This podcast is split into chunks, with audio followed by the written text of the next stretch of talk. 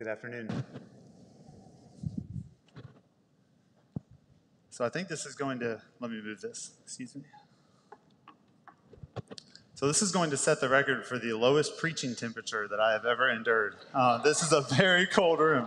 Um, so if you are here uh, in person today, thank you so much for being here. If you're at home um, in your warm Brooklyn apartment, um, glad you're here with us as well. Um, it, it's, it's awesome. Uh, let's read from the book of Isaiah, uh, verse nine, or sorry, chapter nine, verses six through seven. For to us a child is born, to us a son is given, and the government shall be upon his shoulder, and his name shall be called Wonderful Counselor, Mighty God, Everlasting Father, Prince of Peace. Of the increase of his government and of peace there will be no end. On the throne of David and over his kingdom, to establish it and to uphold it, with justice and with righteousness, from this time forth and forevermore. The zeal of the Lord of hosts will do this.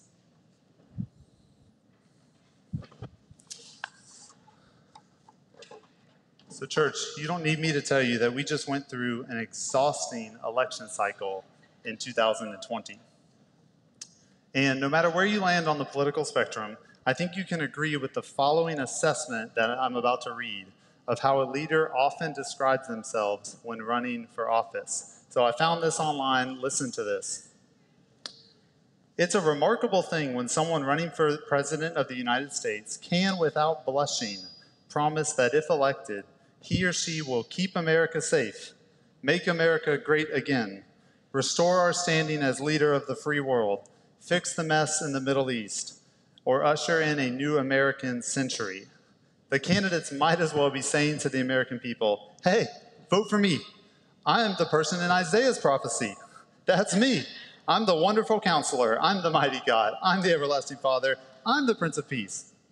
Put the government on my shoulders and see what happens. Of the increase of my government and of peace, there will be no end. Isn't this why hope so quickly turns into despair in American politics? I mean, after all, the people that make claims like this are human, just like you, just like me. And their ability to accomplish all that they proclaim is, well, limited. Uh, their power and their influence are finite. And that's what makes our text today so special. Jesus Christ, the Son who's mentioned in Isaiah nine, verses six through seven, he's infinite in his power. He has the ability to accomplish exactly what he proclaims. And so maybe we shouldn't be as surprised as we often are Um, when politicians fail to deliver on their promises to make, to make everyone at peace during their tenure in office. Um, after all, aren't we putting our hopes in more of a wannabe savior rather than the real thing, Jesus? Now, with that in mind, let's listen to the scripture again, and then we're going to dive in this morning. For to us a child is born, to us a son is given, and the government shall be upon his shoulder, and his name shall be called Wonderful Counselor, Mighty God, Everlasting Father, Prince of Peace. Of the increase of his government and of peace, there will be no end. On the throne of David and over his kingdom, to establish it and to uphold it with justice and with righteousness, from this time forth and forevermore, the zeal of the Lord of hosts will do this. And the thing that I want us to focus on today is the phrase, the name, Prince of Peace. Doesn't that sound like a wonderful name? Prince of Peace. Maybe you're not a Christian. Maybe, maybe you're tuning in online. Um, you're, ch you're checking the church thing out online. Uh, maybe you're here and, and you're not a follower of Jesus. But if you were open to the idea of, of worshiping God, wouldn't the name Prince of Peace be a pretty desirable name for God's Son? I mean, doesn't it feel like, especially in a year like this, we need a Prince of Peace even more than usual? And so the first question that I have for you that I hope to answer today is, who is this Prince of Peace? Who is this Prince of Peace? So let's uh, do a little bit of Bible study. Let's connect the dots a little bit, and let's see what the Bible means when it talks about God as a God of peace. Well, first of all, it's one of his names, right? Uh, we just got a, we just got a listing in Isaiah nine of one of the names of God, and that name is Prince of Peace. Um, peace is actually a part of God's character. It's a part of who he is. Uh, peace actually emanates out of him. uh, in the New Testament, we see God described this way, uh, if you'll allow me a, a couple verses. Uh, Romans sixteen, verse twenty says, "And the God of peace will crush Satan under your feet shortly." First Corinthians fourteen, thirty-three, "For God is not the author of confusion, but of peace, as it is, as in all the churches of the saints." Ephesians two, four, "For he himself," talking about God, "is our peace, who has made us both one and has broken down the middle wall of separation."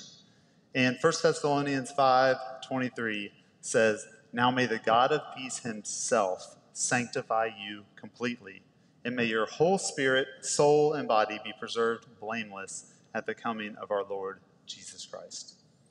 As you can see, church, our God is a God of peace. It is an integral part of his character. It is who he is. And so when Isaiah is prophesying about the birth of Christ and writes that Jesus will be the Prince of Peace, this is directly related to God's character attribute of peace. Um, there's a direct connection here. Uh, furthermore, his peace is actually transferred to us. To be in his presence, to be in the presence of God, um, is to be in peace, if you're a believer, uh, despite whatever is going on around us. So no matter what our circumstances are, no matter what condition we are in, um, no matter what it seems like is falling apart around us, as a believer, if we are in the presence of God, we have the ability to be in peace. Um, Isaiah twenty-six, three says, "You will keep him in perfect peace whose mind is stayed on you, because he trusts in you."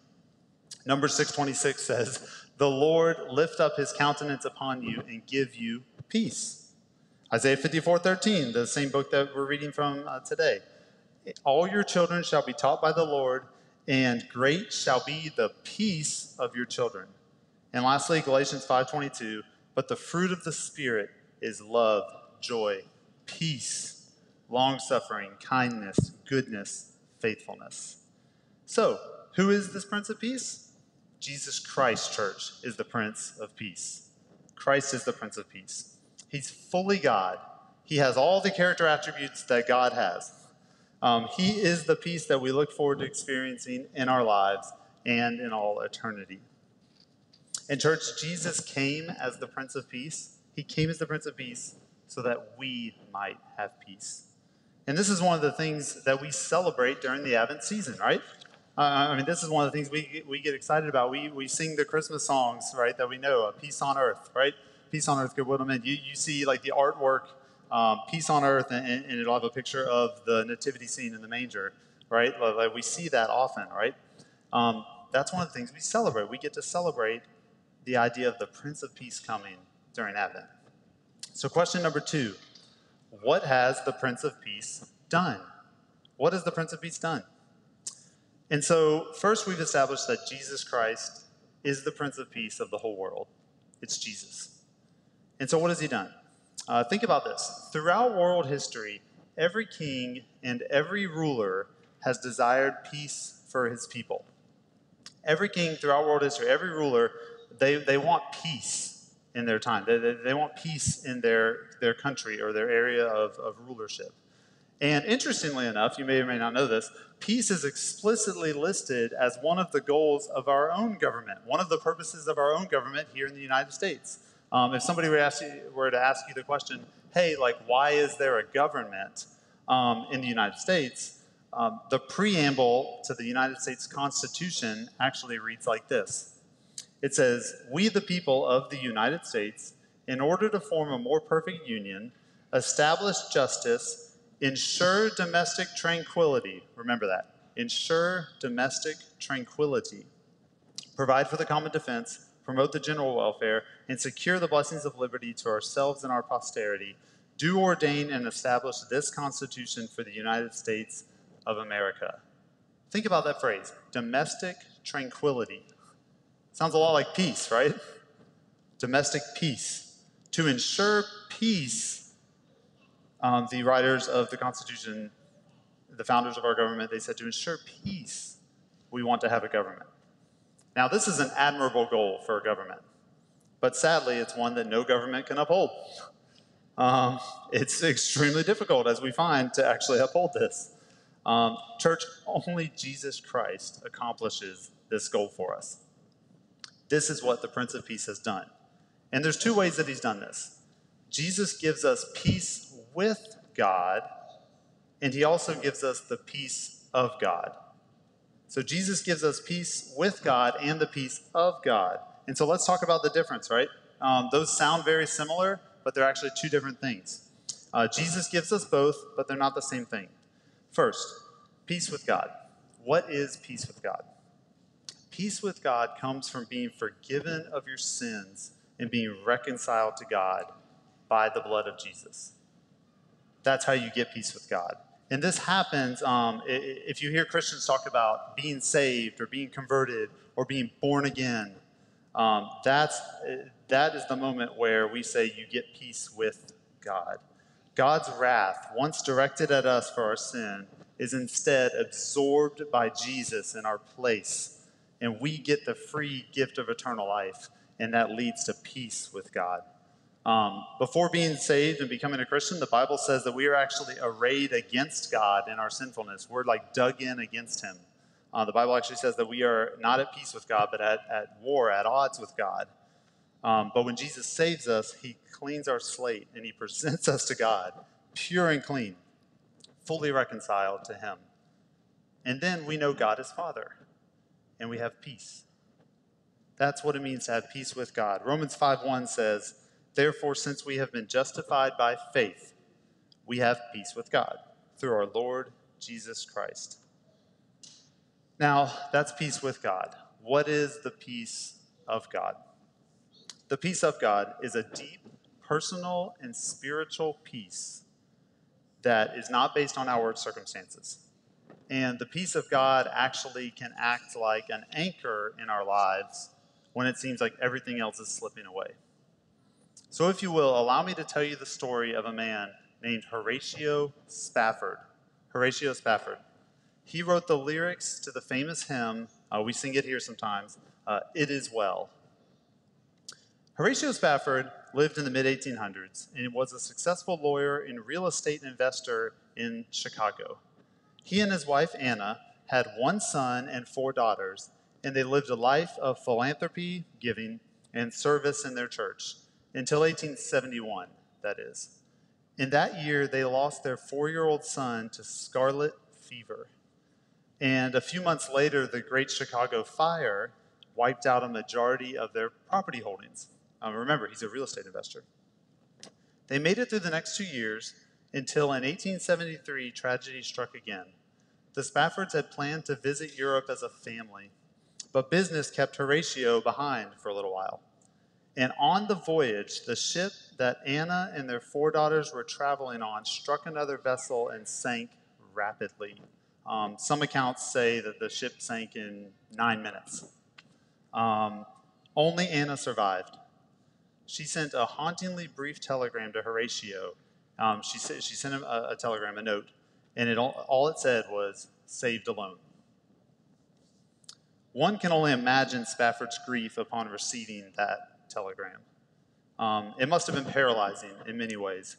But on his own voyage to meet Anna, um, to, to, to go over to Europe and meet her where, where she was waiting, um, his ship passed by the place where his daughters had drowned. And at that moment, he was inspired to write the lyrics for the hymn, "It Is Well With My Soul." Now, you guys know I'm not the singing pastor at Crossroads. Uh, there is another who holds that title. Um, but if you will, let me read you the lyrics of "It Is Well," because it has everything to do with the peace of God. Here are the lyrics. "When peace like a river attendeth my way, when sorrows like sea billows roll, whatever my lot, thou hast taught me to say, it is well, it is well with my soul. Though Satan should buffet, though trials should come, let this blessed assurance control, that Christ has regarded my helpless estate and shed his own blood for my soul. My sin, oh the bliss of this glorious thought, my sin not in part but the whole, is nailed to the cross, and I bear it no more. Praise the Lord, praise the Lord, O my soul. Can you imagine writing those lyrics at the spot, at the scene of such tragedy in your own life? Can you imagine the loss that this man and his wife endured? The peace that is evident in being able to write lyrics like this is, church, a supernatural peace. That is not normal. The lyrics of this hymn do not downplay tragedy, they do not downplay pain, but they are instead designed to refocus our hearts in the midst of it. And the thing that they want us to, to focus on is God's faithfulness and Christ's saving work. This, my friends, is, the, is an example, um, one but of many throughout Christian history. But this is an example of what the peace of God is that we're talking about today. Now, interestingly enough, these two types of peace are connected. And oftentimes, we find this connection come home in the church, in, in, in what the church, which is described as the body of Christ. We, we find these two types of peace, peace with God and peace of God. And there's one pastor that I found when I was doing some research. Um, he had actually preached on the same passage. And he said this. He said, those of us who have been reconciled to God now enjoy peace with God. Because of this peace with God, we can enjoy peace with one another, with those who are united to Christ as members of his body, of his church. And so basically what he's saying is the vertical peace we have with God translates into a horizontal peace that we can enjoy with one another in the church. And so what has Jesus, the Prince of Peace, done? What has he done? He gives us both the peace with God and the peace of God. Question three that I hope to answer for you today. Why do we need the Prince of Peace in twenty twenty? Why do we need the Prince of Peace in twenty twenty? So as you may know, during Advent, we celebrate and anticipate the coming of the Prince of Peace of the whole world. It's a time of antici- like eager anticipation. We celebrate the coming of Jesus. And remember, when Jesus came on earth, during his life on earth, he brought peace to many, the Bible says. The Bible says he taught them how to be saved. The Bible says he taught, Jesus taught people how to have their sins forgiven. The Bible says Jesus taught people how to be reconciled to God. And Jesus showed them how to love one another. And when people encountered Jesus Christ, the Lord of all, when they encountered him, they began to experience the kind of peace that led them to worship him as God. And in the same way today, we too have a need for the Prince of Peace to be the Lord of all in our lives. And church, although these things are really, really hard to predict because we don't know what the future holds, um, I'm willing to say twenty twenty will likely go down as one of the most tumultuous years in world history, at least in our time, at least in our era, if you will. Uh, it seems like this year, everything was uprooted right out from underneath us. And if you're sitting here today or you're sitting at home online joining us, you know what the things are in your lives that were ripped away and that ripped away the peace that you had or that you thought you had and replaced it with anxiety and worry and fear. You know what those things are. And the reason that we need the Prince of Peace in twenty twenty is the same reason the world needed the Prince of Peace two thousand years ago when Jesus was born. You see, our world's broken. Our world is marred by sin. It's marred by sin's destructive effects. And people generally, if you look around, are not at peace with God or at peace with one another. Instead, it seems like strife seems to find its way wherever people are gathered. And sadly, sometimes we even see this happen within the church. Church, we need the Prince of Peace. We need Jesus Christ because our sinful human hearts, our own hearts, cannot find peace on their own. And church, it's only through Christ's power that our hearts can be changed, that our sins can be forgiven, and that our striving against God and one another can finally cease. Now, some of you may know um, from time to time here at Crossroads, we offer a class, and it's called Financial Peace. Um, I, I lead that class a lot of the time. Some of you guys have been through it. Um, It's, it's called Financial Peace. Now, I didn't make up that title. Um, that is a term and a class that was invented by a man named Dave Ramsey. Uh, Dave Ramsey is a personal finance expert, you might say. Um, he's also a Christian, and many of his financial principles and teachings are actually rooted in the scriptures. I mean, they are Bible-based. And um, interestingly enough, he has a nationally syndicated radio show and podcast. It's one of the most popular podcasts out there. Um, he, he says this at the end of every episode. This is what he says on air to millions of people who tune into him uh, each and every day. He says, "Remember, there's ultimately only one way to financial peace, and that's to walk daily with the Prince of Peace, Christ Jesus." And what Dave Ramsey is saying within his area of expertise, which is money and personal finance, that's like he's an expert on those things, is that no matter what else you try to do in your life to try to achieve financial peace, you will fall short of obtaining the peace apart from a relationship in Jesus. And he says this nationally to millions of people um, here in the United States and around the world every day. But I want to take that a little bit further. I want to take what he says and build on it a little bit. I want you to think. Pick an adjective that you can insert before the word peace. So Dave Ramsey says financial peace. You think about your adjective.